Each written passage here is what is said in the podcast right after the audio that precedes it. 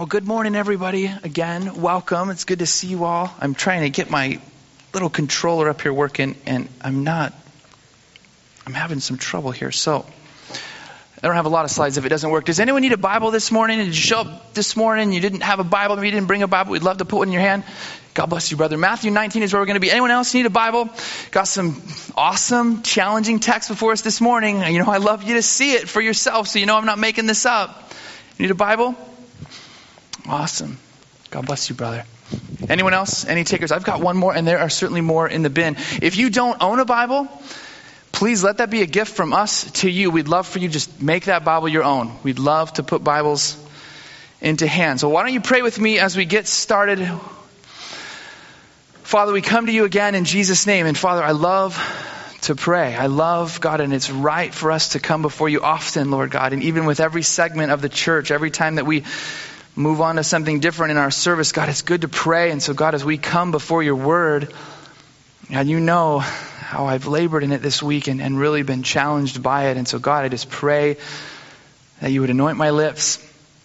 And God, that you would even intercede between the words that come out of my lips and go into the ears and the hearts of these precious people that are here. God, intercede and let it be only that which you want them to hear, only that which is going to glorify you and and be accurate to what your scripture says this morning. And so, Father, I just pray for, God, a spirit of reverence to be in this place. I, I pray for a spirit of attentiveness to be in this place. God, I just pray that this, this place would be full of people who want to say, Spirit, speak, I'm listening. And so, God, I just pray for that. I just pray for all the ears and all the hearts that are in this place. Give us eyes to see and ears to hear and hearts to understand what you would want to impart to us this day. We all pray together in Jesus' name. Amen. Well, before we get into the text this morning, I want to share with you just a little bit of, of, kind of the behind the scenes, kind of the process that it goes to, to come about selecting a book that we're going to teach on Sunday mornings. What I, what I like to do is as the book starts winding down, uh, a few chapters left, I start praying, Lord, where do you want us to go? Where are you leading us to next? What book do you want us to go in? And last fall, we were teaching through the book of Nehemiah, and we were inching ourselves through that book, and I started seeing the end, I started praying, Lord, Lord, where do you want us to go next? And I really felt a gospel, a gospel account, and I really felt like God was leading me to the book of Matthew. And so what I do is I start reading through the book in its entirety. And a book like Matthew, 28 chapters, I read through it at least once, but parts of it I read through multiple times. The smaller books like Ephesians or some of the epistles, I'll read multiple times. But the point is just to try and get the theme of the book, get the heart of the book, get the message that Jesus wants to convey through this book to his people. But I want you to know, as I'm reading through that book, I really want to get an idea as best I can of where we're going when we embark upon this journey. But sometimes other things happen. As I'm reading through that book for the first time, I start to identify chapters or verses or difficult topics that we're going to embark upon. And in the study of Matthew, Matthew chapter 19, the 12 verses we're going to look at this morning, they have been circled and on my radar since last fall. Because I knew this was going to be a challenging study. I know this is a challenging topic. I know this is even controversial because it's that important. But I want you to understand it was controversial in Jesus' day, and it's still controversial in our day. But just like we talked about last week, how we do things here at Calvary Chapel is verse by verse, chapter by chapter, book by book, which means you know where we're going to be next week. You know we're going to be finishing the rest of chapter 19.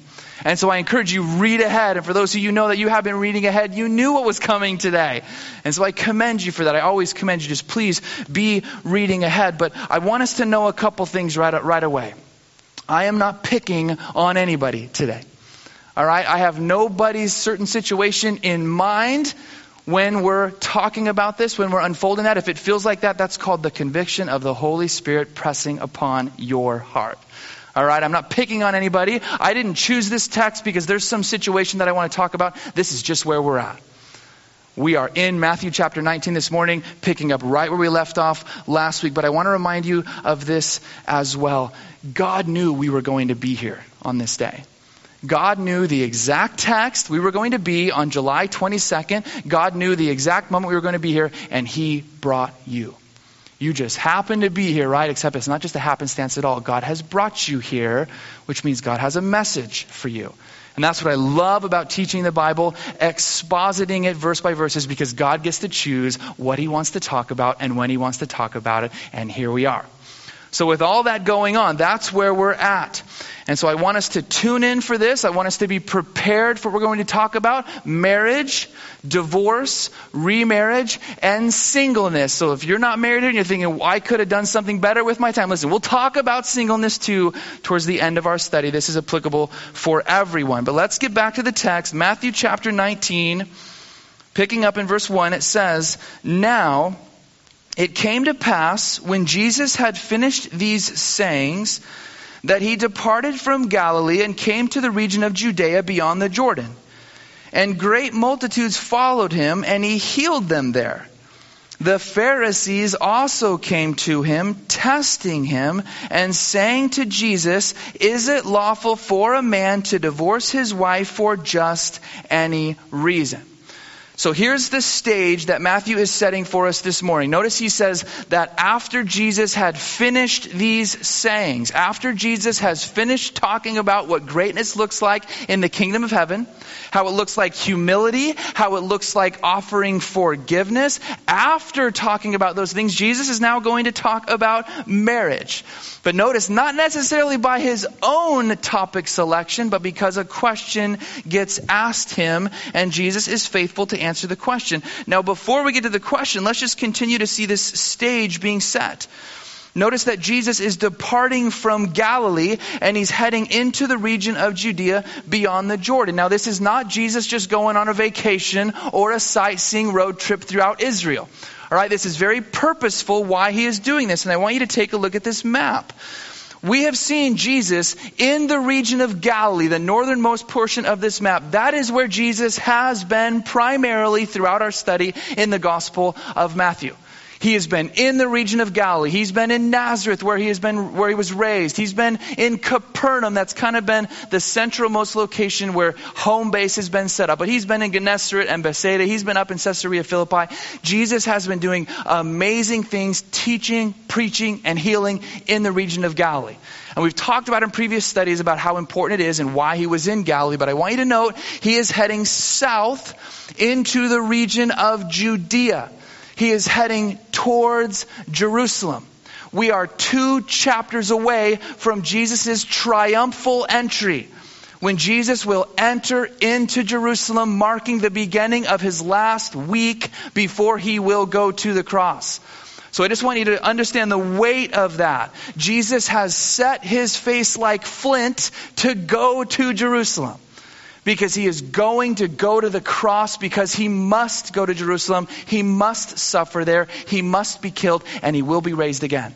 Jesus has come with a purpose in mind and it is to redeem humanity by paying for the sins of the world. He will do that on the cross. So just understand that as Jesus starts heading towards Jerusalem, he's heading towards the cross and everything is intensifying for him. The enemy knows what the cross means, and so his adversaries are intensifying. Jesus is going right into the lion's den, if you will, and that's what we're going to see this morning. So just kind of note that. Note also that, that the multitudes are still following Jesus. There's still a great crowd, a great multitude that is following him, and he's still healing them but I want us to understand by this stage of Jesus' ministry, the multitude that is surrounding him, they're divided. There's at least four different segments within the group of this multitude that is following Jesus. There's the first, the first group, right? They're disciples. They know Jesus as Christ, as the Son of the living God, and they're following him. They're obeying him. They want to be with him. So that's at least group one. Group two, you have those who are holding out hope that he is the Messiah. That he's the one the scriptures foretold would come, that he has healing in his wings, and they're coming to be healed by him. Group number three, you have fans. You always have fans. You have people who are just interested in seeing another sign. They just want to see something else amazing. So they're group number three here. But now we also have group number four, and these are those who have already decided not to believe Jesus that he's not the Messiah. They are not going to give their lives to him. They are not going to follow him. In fact, they want harm to come to Jesus. They want to murder him. And these are the Pharisees. And we see the Pharisees are in this multitude. They're on this scene as well. And they're here to confront Jesus. I want us to just understand, remember, the Pharisees are those legalistic religious leaders of Israel during this time. They're the spiritual elite in this time. They're those who are leading the people astray. They're leading the people down their own self righteous, man made religious path. And we've already seen Jesus throughout the Gospel of Matthew have many run ins with these religious leaders. But they come to Jesus and they have a problem with him because Jesus isn't good for their religion. Did you hear that? Jesus isn't good for their religion. Do you know that if Jesus' presence, if Jesus' words are not good for your religion, your religion is what's not good? If Jesus doesn't fit your religion, you need to throw your religion out because Jesus is the centrality of everything God has wanted to communicate to humanity. Jesus is the Word, the message that has become flesh. Jesus is what God wants to speak to us, right? He's who, he's who God wants to glorify and impart as Jesus represents Him. So the Pharisees are stuck on their man-made religion. They're following their own things they've added to the Word of God. They're missing the Word of God Himself, even though Jesus is standing right in front of them. But that's what we see here. The Pharisees come up to Jesus. Now, note, they don't want to hear from him. They don't want to learn from him. They don't want to be healed by him. They want to test him. And that's what we're told in verse 3. They come up to test Jesus. So please note that. Verse 3 is a very important verse for us to note and understand about the context of what we're talking about this morning. The Pharisees are trying to trap Jesus. All right, that's what's going on here. They're trying to put Jesus between a rock and a hard place by asking the question that they ask. They want to divide his following. They want to alienate at least half the people following Jesus from following him any further. And that's just what this topic sometimes has a tendency to do. I may end up alienate, alienating myself from some of you simply by standing firmly upon what the Word of God has to say, and I have to be okay with that. Because I have to deliver up my soul in accountability to my King Jesus who's called me to preach His Word. It is not about me, it is about His Word, and I must be faithful.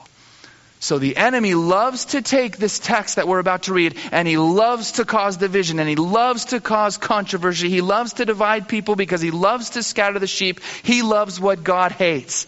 And here's the Pharisees being used as a tool of the enemy seeking to tempt and trap Jesus. So they ask, is it lawful for a man to divorce his wife for just any reason? That's the question they want to lead with. Does God allow a man to divorce for any reason? Now, while they wait for Jesus to respond, I picture a wicked little smirk on their faces. Because again, they want to trap Jesus and they think they've come up with something that is going to stumble the Lord they think maybe one of two things is going to happen. They think maybe Jesus is going to take a firm stance on divorce, maybe even using Herod as the example and his divorce, and maybe Herod will have done to Jesus what happened to John the Baptist. He will be imprisoned and then beheaded. Because that's what the Pharisees want to do to Jesus. They want him killed.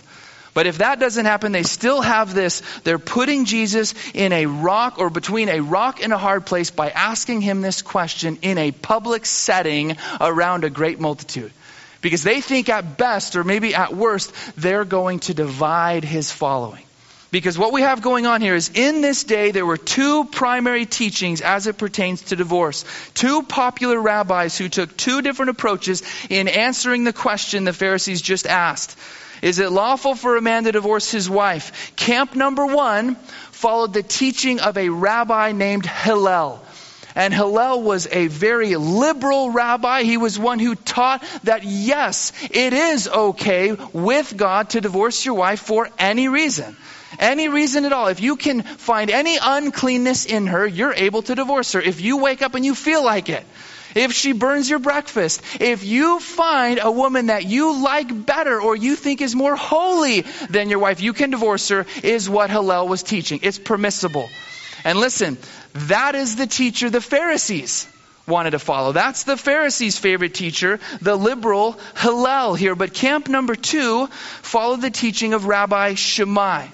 And he was much more rigid in his answer. He said, no, the only permissible reason for divorce is adultery.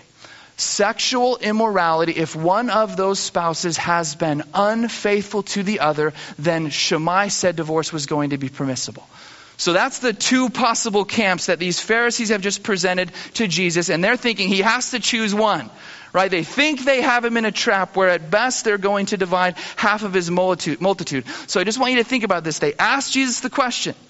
The great multitude hears or gets passed word that this is the question that Jesus has just been asked, and I want you to picture just a holy hush coming over the crowd. What is Jesus going to say? Which camp is he going to side with? I mean, he has to side with one, or does he?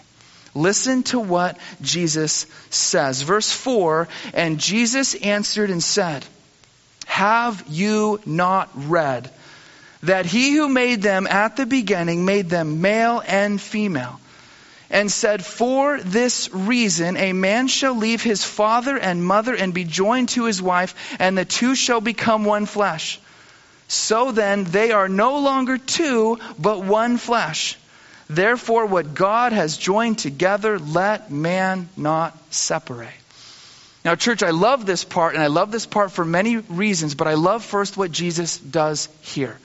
Please note, Jesus does not go to the opinions of men when he answers this question. Jesus does not quote Hillel. Jesus does not quote Shammai. Jesus does not go to the popular teachings or the popular teachers of this day when answering a controversial question. Where does he go?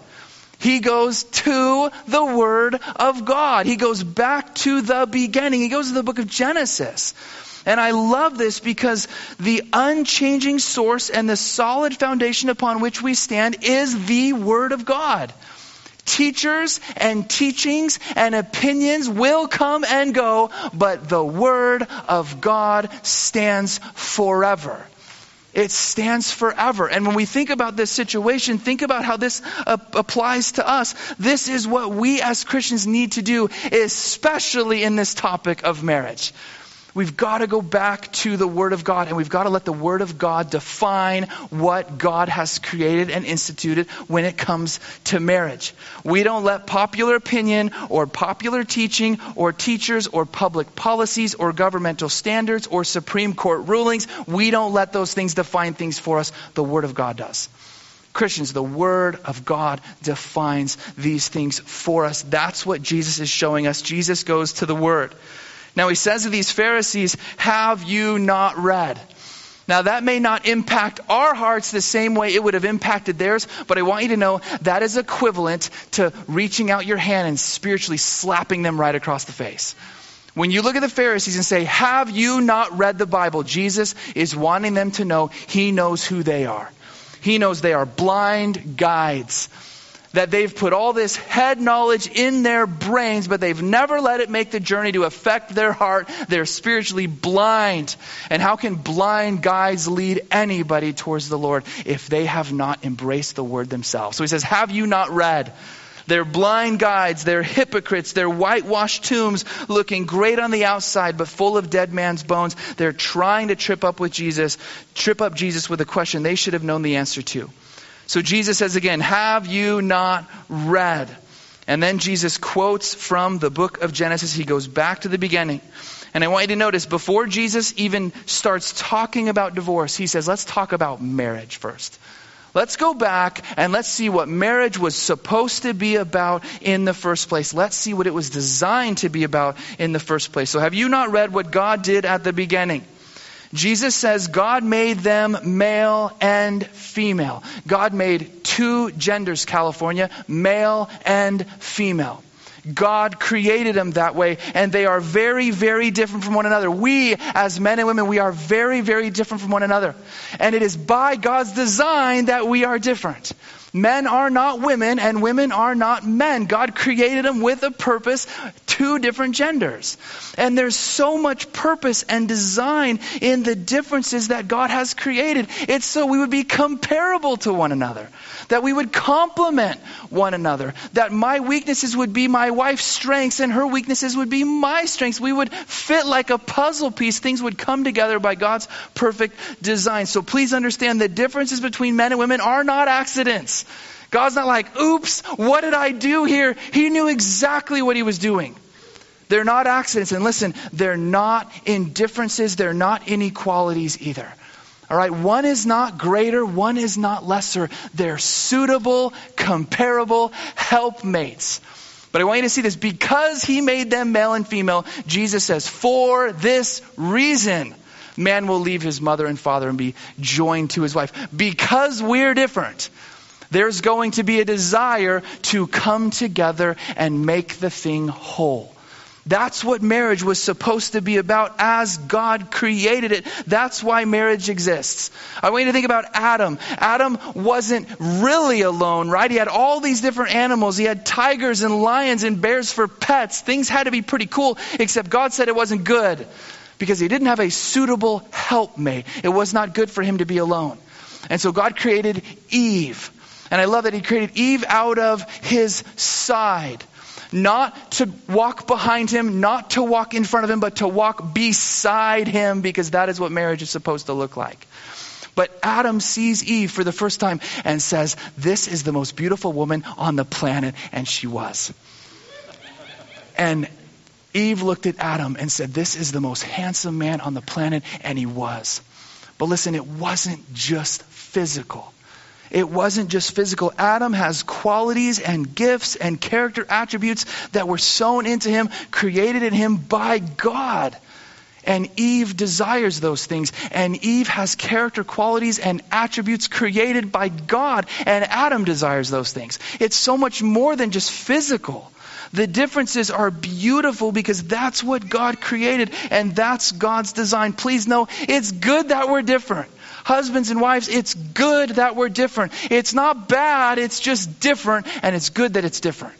All right, it's by necessity that it's different. But here's God's marriage. Here's the first marriage. Here's the design for marriage as God created and instituted it one man, one woman, one lifetime.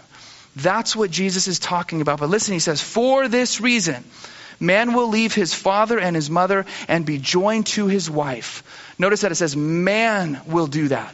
Man will leave his individual sole pursuits and he will be joined to his wife. He will leave and cleave.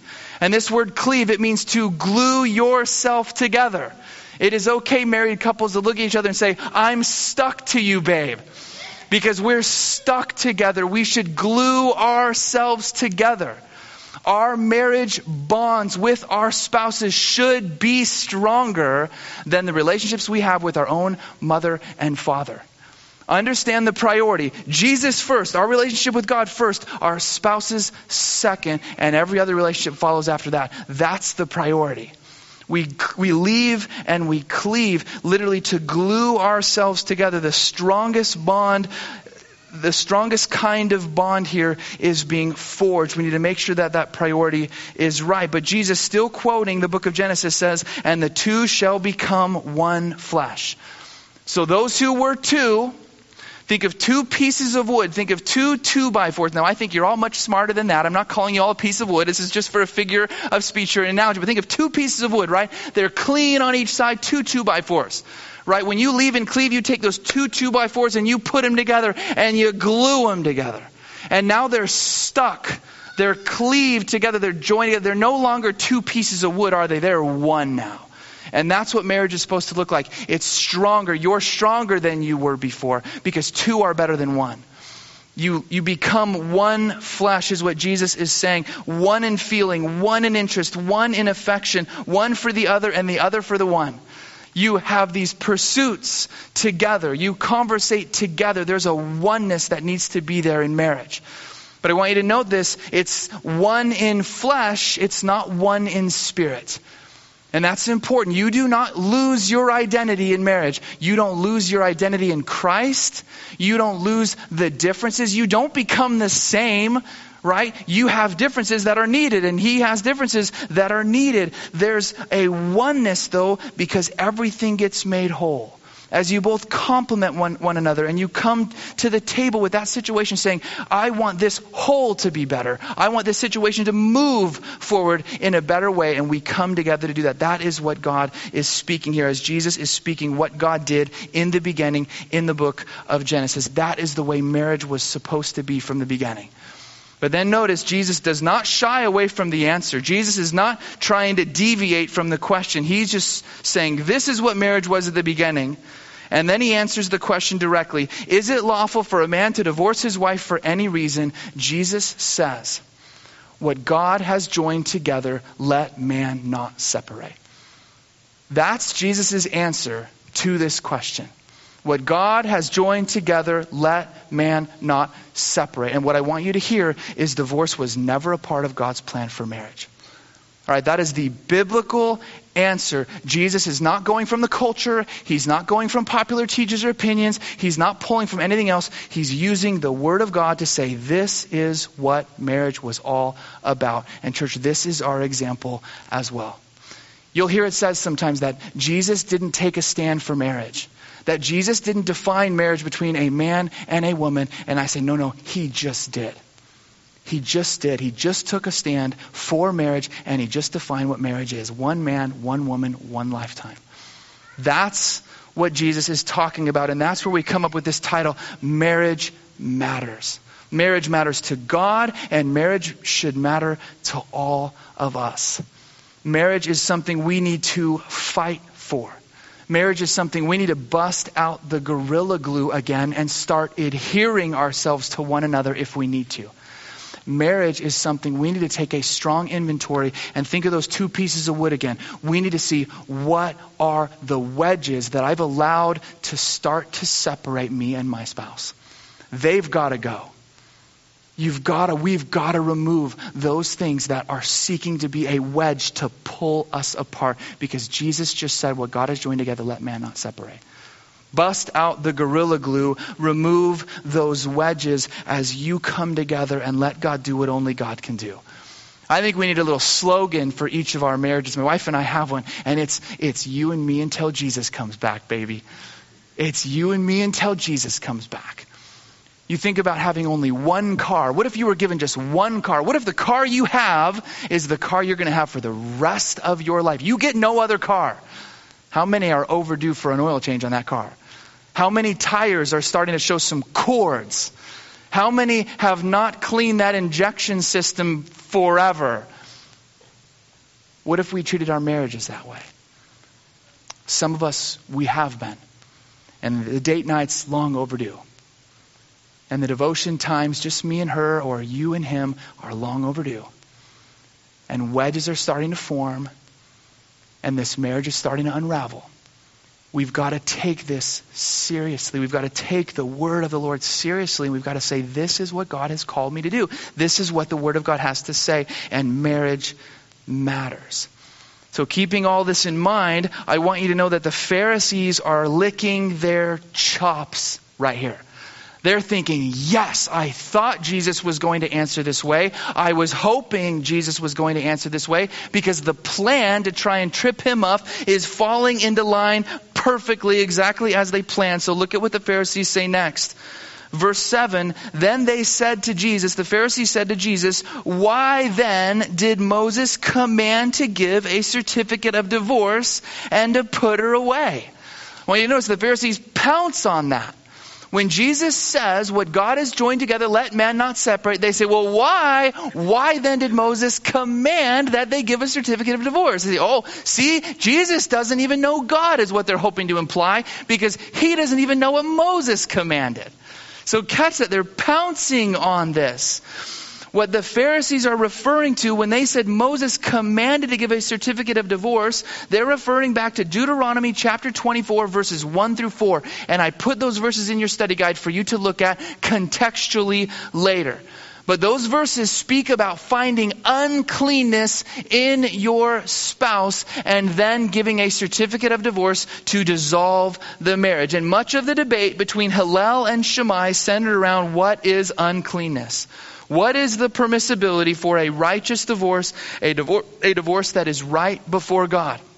But Jesus does not go there. Jesus does not use them. Jesus said again, what God has joined together, let man not separate. So why then, they want to know, did Moses command this? They think they have Jesus right where they want it, but look at what Jesus says in verse 8. Jesus said to them, Moses, because of the hardness of your hearts, permitted you to divorce your wives, but from the beginning it was not so. Please tune in for this. This is very important. Jesus is going to say three things here that are very, very important. Number one, Jesus says Moses permitted divorce. Jesus says he permitted it, he didn't command it. You can look back up in verse 7 and say, the Pharisees said he commanded it. They use a different Greek word. And Jesus says he didn't command it, he permitted it. And that's, that's important because if God commands something, our options are quite limited. Obey or don't obey. But God did not command you get a divorce. God did not command you divorce your wife. He permitted it. Moses permitted it. Now, why did Moses permit it? Number two, Jesus says Moses permitted it because of the hardness of your hearts. And I want you to know that's the main problem in most marriages. It's the hardness of heart. The problem wasn't uncleanness. The problem was the condition of the heart, and that is where most problems in most marriages come back to. It's always the problem of the heart. That is the issue. One person has allowed their heart to grow hard. Hard to, towards the Lord, hard towards the things of the Lord, and hard towards their spouse. Oh, you know, we, we say it because maybe we think it sounds better in our culture. We say, well, I just fell out of love with that person. We say, no, you didn't. Your heart grew hard. We say, oh, I have irreconcilable differences toward this person. And we say, no, that's not it either. Your heart grew hard. You've hardened your heart towards the things of the Lord. And we know that it's hard because when the Spirit of God sh- shows us what the Word of God says, we go, that's not for me. That's not my situation. I'm not going to submit to that. I'm not going to let that change me. That's a hard heart. And when the other person does things and maybe seeks reconciliation and it just starts adding the tally to the account, that's a hard heart. And if we have hard hearts towards our spouses, towards the Lord, we're going to become just like these Pharisees, looking for a permissible reason to divorce. And if you're in here or you're listening to this message at a later date and you have been doing that, you're looking for a permissible reason for a divorce, I want you to know you have a hard heart. You're hardening your heart towards the Word of God, towards the Spirit of God, towards the will of God, and towards your spouse. And I just want everyone to hear this. Listen, the problem is not your spouse. So many times we think, you know what I really need? I need to marry another person. Another person's going to make me happy. That is a lie. You don't need another person to be happy. You know what you need? You need to be the person you've been born again in Jesus Christ to be. You need to deny yourself and pick up your cross and follow Jesus. You need to be being filled with the Holy Spirit. You need to soften your heart to the things of God. You need to repent. And I need to do all these things too. I'm saying you a lot, but this all applies to me too. I need Jesus as much or more than all of you do. I need Jesus to love my wife, and she's amazing. But I still need Jesus. Oh my, I need Jesus. But that's the heart of what Jesus is speaking here in this.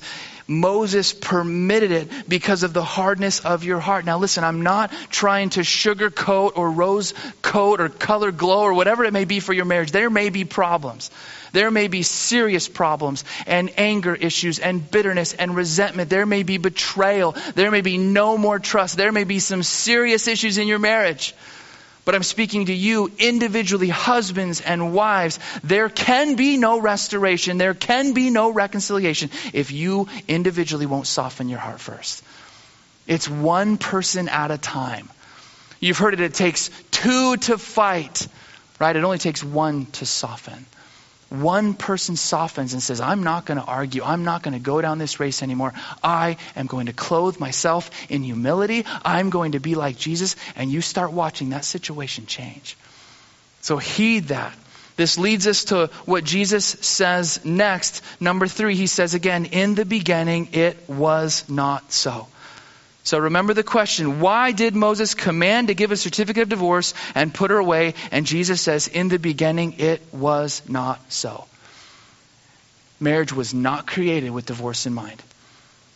That was not the end goal that God had in mind when He created them male and female, and for that reason they would leave and cleave and be joined to one another and become one flesh. So I say to you, if you are married here this morning, God's highest will for you is that you stay married.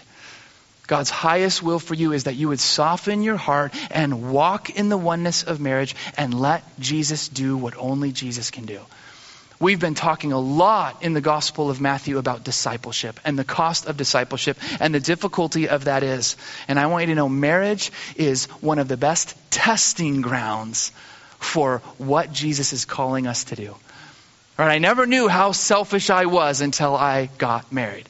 I'm thinking, what, what do you mean it's not okay to, pay, to play four hours of video games on Saturday? That was no problem before. But now it seems to be an issue. Like we've got to go for walks now. We've got. I mean, I'm in the middle of Madden 2011 or 2005 or whatever it was. Now I'm thinking, no, I'm. This is what I do. I never knew how selfish I was until I got married. I never knew how I was kind of messy and really wasn't much of a servant. I didn't knew I didn't know how it was to love somebody unconditionally until I got married. Marriage is the testing ground for some of these things as God calls us to walk in some of these. So I want us to settle this. Jesus says, or Jesus has asked the question, is it lawful for a man to divorce his wife for any reason? And Jesus says, no. Divorce is not an option for a Christian. Divorce is not to be thrown around loosely as a threat in the middle of arguments. If you are doing that, stop. Divorce was not a part of the creation called marriage. Jesus has made that crystal clear. What God has joined together, let man not separate. And from the beginning, it was not so.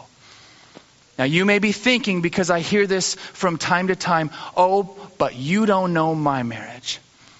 But you don't know what I'm going through. But you don't know how bad things are for me. But you don't know what's happened. I, people tell me, but you don't know. You can't relate. You don't understand. And you know what? I'll give you that. I don't know. I don't understand what's going on in everybody's marriages. But I'm going to tell you this I know Jesus. I know him.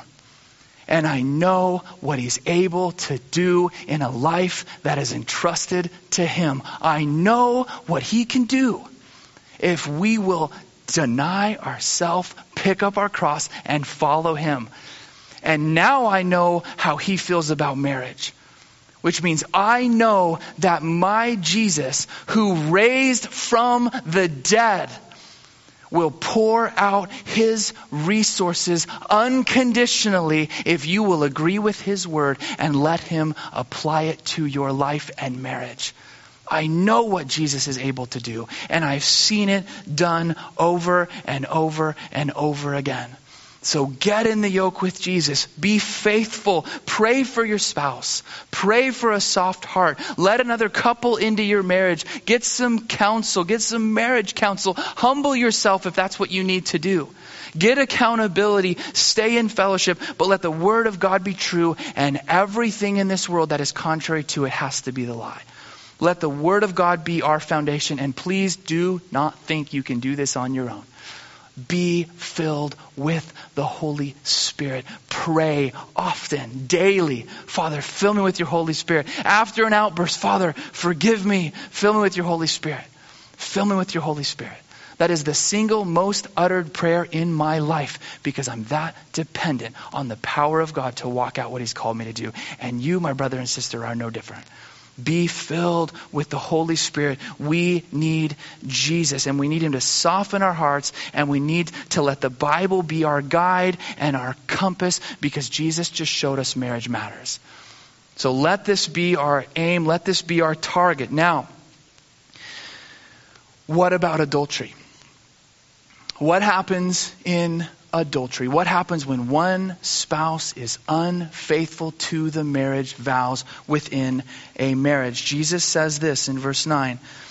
And I say to you, whoever divorces his wife except for sexual immorality and marries another commits adultery, and whoever marries her who is divorced commits adultery. So Jesus addresses the adultery here. And again, clearly, adultery is the breaking of one's marriage vows. It's being unfaithful. It's breaking the one flesh commitment that you made to your spouse. A lot gets talked about. Uh, you know, spouse got tangled up in pornography, and Jesus says that if you look lustfully with your eyes, you've committed adultery. So is that permissible? I believe and I counsel and I teach this is a violation of the one flesh commitment that you've made with your spouse.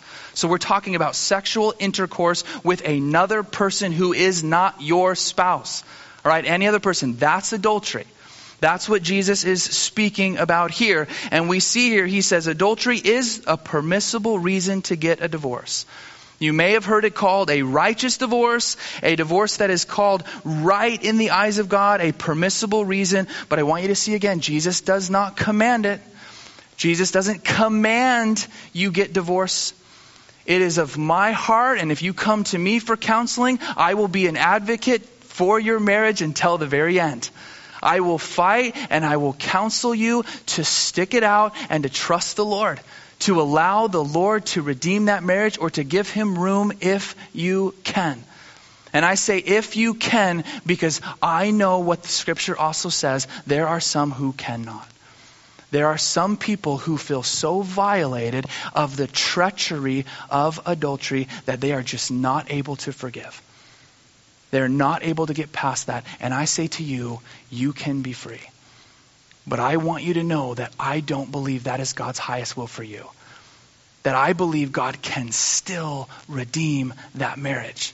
Think about the gospel, or think about the book of Jeremiah, or think about the books of Hosea. Think about how God Himself knows the pain of an unfaithful spouse. Think about most of the Old Testament, how Israel is a picture of God's wife. God calls Israel his wife, and how they are consistently unfaithful to him. Yet he, he extends the invitation return to me. Return to me. And God never breaks his end of the covenant.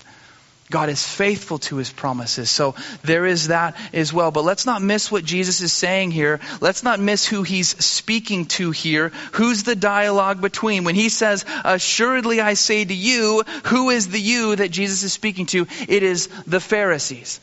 Right? The Pharisees have been the one asking this question. That's who the dialogue is between. And so Jesus says, Assuredly I say to you, Whoever divorces his wife except for sexual immorality and marries another, they commit adultery. Jesus is saying to you, Pharisees, these Pharisees are itinerant teachers, meaning they're traveling from city to city and synagogue to synagogue, teaching the people. And what they would do is they would have a wife in every city, and upon leaving that city, they would just, yeah, we'll come up with some form of uncleanness.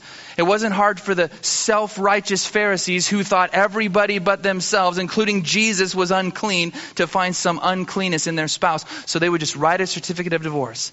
And Jesus has already told us that was never how marriage was supposed to be. It's not just a temporary thing. It's a life, it's a life connection that God doesn't want separated. So he says, you treating it like this, in the beginning it was not so. This is adultery. This is breaking apart that one flesh. And I come back to that analogy of those two pieces of wood again. Remember, they're clean and then they get married and they get glued together. If you've ever done any flooring in your house, or you've ever tried to rip apart two pieces of wood that have been glued together, you know they're not going to come apart clean. And you need a crowbar. And when they rip apart, chunks and splinters are attached to the other one that was once a part of that one. Because that's what divorce really does is it rips people apart. And anybody who's ever been through a divorce, you know that that is true. It is not the easy way out. But these Pharisees, that's what they're doing. And Jesus is saying, you need to take this very seriously because to do this is adultery. And I'm not going to water down verse 9. I'm not going to do it. This is what the Word of God says, and I need to be faithful. But I want to address some of these things directly. For those who have been divorced, for those who are here and have been remarried, let's understand what Jesus is saying here. If that original marriage dissolved for any other reason other than adultery or abandonment, as Paul will speak about in 1 Corinthians chapter 7, we need to take very seriously what Jesus just said. And it's important for us to do that. Remarriage after divorce should be taken very, very, very seriously. And I don't know how many Christians do. But we need to take it very seriously. And what do I mean by that? What do I mean by take it seriously? I mean, we take the standard of God, the Word of God, and we say, that's what it says. And I measure my life against it because the Word of God is like a mirror. I think I'm reading the Word of God, but what it's really doing is it's reading me. And when the Word of God shows me my sin, you know what I need to do? I need to repent. I need to let the Word of God be true. And when the Spirit of conviction falls upon me, you know what I need to do, Christian? I run to Jesus. Because that's what we need to do. So I don't want you to just like breeze over this like it doesn't apply to you. It might. And what you need to do is repent. And maybe you already have and you've come to the Lord and said, Lord, forgive me. My first marriage ended on a means that was not permissible. Forgive me. That was sin. I missed your highest will for my life. I missed what you have defined marriage to be. I need your grace. Forgive me. And you know what Jesus will do? He will forgive you. If you have been divorced in here, that is not a scarlet letter. Quit carrying it around. Let it be nailed to the cross. That does not make you a second class citizen in heaven, nor does it in this church. There is therefore now no condemnation in Christ Jesus. So you need to let that go. You recognize that it didn't go the way it was supposed to go, and you've given it to the Lord. It is not the unforgivable sin. Quit carrying it around. Learn what you need to learn. Remember the height from which you have fallen and go back to the first works. Get walking with Jesus yet again. That's what the Spirit of God wants to teach us. That's what's going on. You've maybe heard, I'm sure you've heard of Malachi 2:16 that says God hates divorce. Listen, God hates divorce, but God does not hate the divorcee. God does not hate the divorced. And so you need to let the Word of God be true. God loves you, and God is for you, and Jesus died for your sins, and there is no condemnation for those in Christ Jesus. So let that go. So if you're here and you've been divorced and you're in Christ this morning, you have been forgiven. But what if I remarried and my first divorce was not based on a permissible reason? Does that mean I committed adultery? And if I did, was it an act of adultery or am I in a continual state of adultery now? Am I an adulterer? Are you an adulterer? Listen, no. No, you are not in a continual state of adultery if you are remarried after your divorce. Because if you did what we just talked about and you repented and you went to the Lord and confessed your sin, you know what we know about our King Jesus? That he is faithful and just to cleanse us from all unrighteousness. This is not the unforgivable sin. All right, we want to make it such in our own man made opinions, and it is important, but here Jesus is able to cleanse us. There was a violation, and that marriage covenant, the first one did fail, but if we're remarried now, everything we just read pertains. It's now the highest priority. And I just want us to understand again, we make these things, we, we put our, our kind of our mindset about making this thing greater than it is, but I just want us to understand what truly is great. If there is one sin in our lives, just one sin that has not been covered by the blood of Jesus, do you know what that means? That means we are not saved. That means we will not spend eternity in heaven with God if there's just one sin. But they've all been paid by Jesus. They were all nailed to the cross of Jesus Christ. He's removed all of our stain, all of our sin, and He's made us white as snow. That is what the gospel teaches. So let the gospel message, the work of Jesus Christ, wash over you. We are not defined by our sin. We are sinners and we do fall short of the glory of God. That does happen, but we are defined by who Jesus is and what he has done for us. That's our hope. We are Christians. We are to be found in Him. So if that's applying to you, if you're remarried now, everything we just talked about in marriage applies to you. Don't separate what God has joined together. Let this marriage be God's highest will. Pour everything you have into this marriage so it would represent what God wants it to represent. Now, as we're sitting here, I think some are saying, man, this is heavy, this is challenging. And I say, I know I've been sitting in it all week. You've only been sitting in it for about 45 minutes.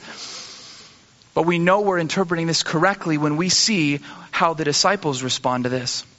Verse 10 Jesus' disciples say to him, If such is the case of the man with his wife, it's better not to marry.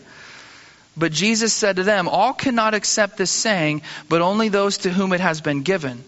For there are eunuchs who were born thus from their mother's womb, and there are eunuchs who were made eunuchs by men, and there are eunuchs who've made themselves eunuchs for the kingdom of heaven's sake. He who is able to accept it, let him accept it. So Jesus' own disciples, remember, they're part of this same multitude. They're listening to the same teaching. They come up to Jesus after hearing Jesus talk about the intentionality and the duration of marriage, and they think, wow, Jesus, it kind of sounds like it's better not to marry.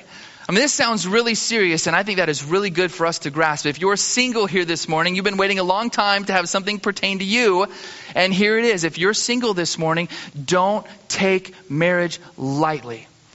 Some of you, you may be single here, and you are desiring to be married, and you're thinking, it is so hard to wait. I'm going to give you a promise. It is easier to wait for the right person than it is to get out of a marriage that you think you, you forged too quickly. It's easier to wait. Wait on the Lord. Seek first his kingdom. Wait on him. Listen to the still small voice of the Lord. Listen to the heart of what the scripture is speaking to you. That is what Jesus is saying. Now, these disciples are hearing Jesus say, All cannot accept this, but only those to whom it has been given. And Jesus starts talking about eunuchs some being born eunuchs, some made eunuchs literally through castration, some figuratively. And we're talking about some awesome topics today, aren't we? I mean, we've just kind of hit just the full gamut here in chapter 19. But some here, they're not going to be married. They desire a life of celibacy. And listen, that doesn't make them more holy, but it's what they've been called to do by God, and they're going to devote themselves to the kingdom work. But I think for most of us in our culture, we have a desire to be married or we are married already. And this is the message Jesus has for us. Marriage matters. So as we close this out this morning, this difficult challenge, I'm, I just want you to know I'm praying for all of you. I've been praying for all of you by name if I know it. And if you're married, I have been on my face for your marriage that you would hear this and that it would breathe life into you that it would speak to your heart over what is going on here. And as we think about what our study has been the past three weeks as a whole, I like that Matthew opens up the study saying that when Jesus had finished these sayings, and we say, well, what sayings? And we were reminded he was talking about humility and forgiveness. And then he talks about marriage, and I think that's very important because humility and forgiveness are some of the greatest attributes that need to be present in a marriage humility, valuing others as greater than yourself, valuing your spouse as greater than yourself, loving them and serving them, and men washing them in the water of the word and treating them as the weaker vessel. And wives, loving your husband, respecting him, giving him room to lead, all the Ephesians 5 stuff that we talked about last summer. But it's important humility to receive the word of God, and then forgiveness to forgive them as God in Christ has forgiven us. Keeping short accounts. I was told early on in my marriage that what do you think is more important? Is it more important to love your wife when she's lovely, or is it more important to love your wife when she's unlovely? And I'm telling you, it's more important to love her when she's unlovely. All right, it's easier to love her when she's lovely, but it's more important to love her when she's unlovely. And if you can do that, again, by the strength and supply of the Spirit of God, you will find that she is just not that unlovely all the time because you're always loving her and she is secure in your love. And women, there's probably some great truth for you too there, but you're going to have to ask my wife because I don't know how to do it from your perspective. But I do want to encourage you. Your marriage matters. It matters to God, and He unravels His power, His resources, His Spirit to you. And we don't have time to go into everybody's situation. I know there's people married to people who are not walking with Jesus. I know there's people who are on second or third marriages. But I want you to know God is for you. And I'd love to visit with you one on one if that's what you want. But what I want to do as we close out is I want to ask Bob to come up here. And I want to see maybe Charlie, if, if Chris can drive back there. I'd love, if you want prayer for your marriage, if you want prayer for a season of singleness, if you want prayer to love your wife or your husband through a difficult time, we want to pray for you. So I'm going to have Bob over here. Don't stand by the speaker because you won't be able to hear him or they can't hear you. But we want to pray for you. Okay? So just take advantage of this time. Father, we come before you. And Lord, as challenging as this is, I can't feel that we've done this service justice if I don't give people an opportunity to respond and get some prayer for their marriage. I don't want them to go back to the marriage after they leave this place that they've came if it needs some help, if it needs an injection from the Spirit of the living God. So I just, Father, just ask that you would stir upon hearts. That would you, you'd move upon people that need prayer for anything. Maybe it's not marriage related at all, but it's affecting them. I just pray, God, that you'd move on the hearts of my brothers and sisters. And as we close out in worship, an incredible song, let's do some business with you. Fill us with your Holy Spirit. Move in this time, we pray. In Jesus' name, amen.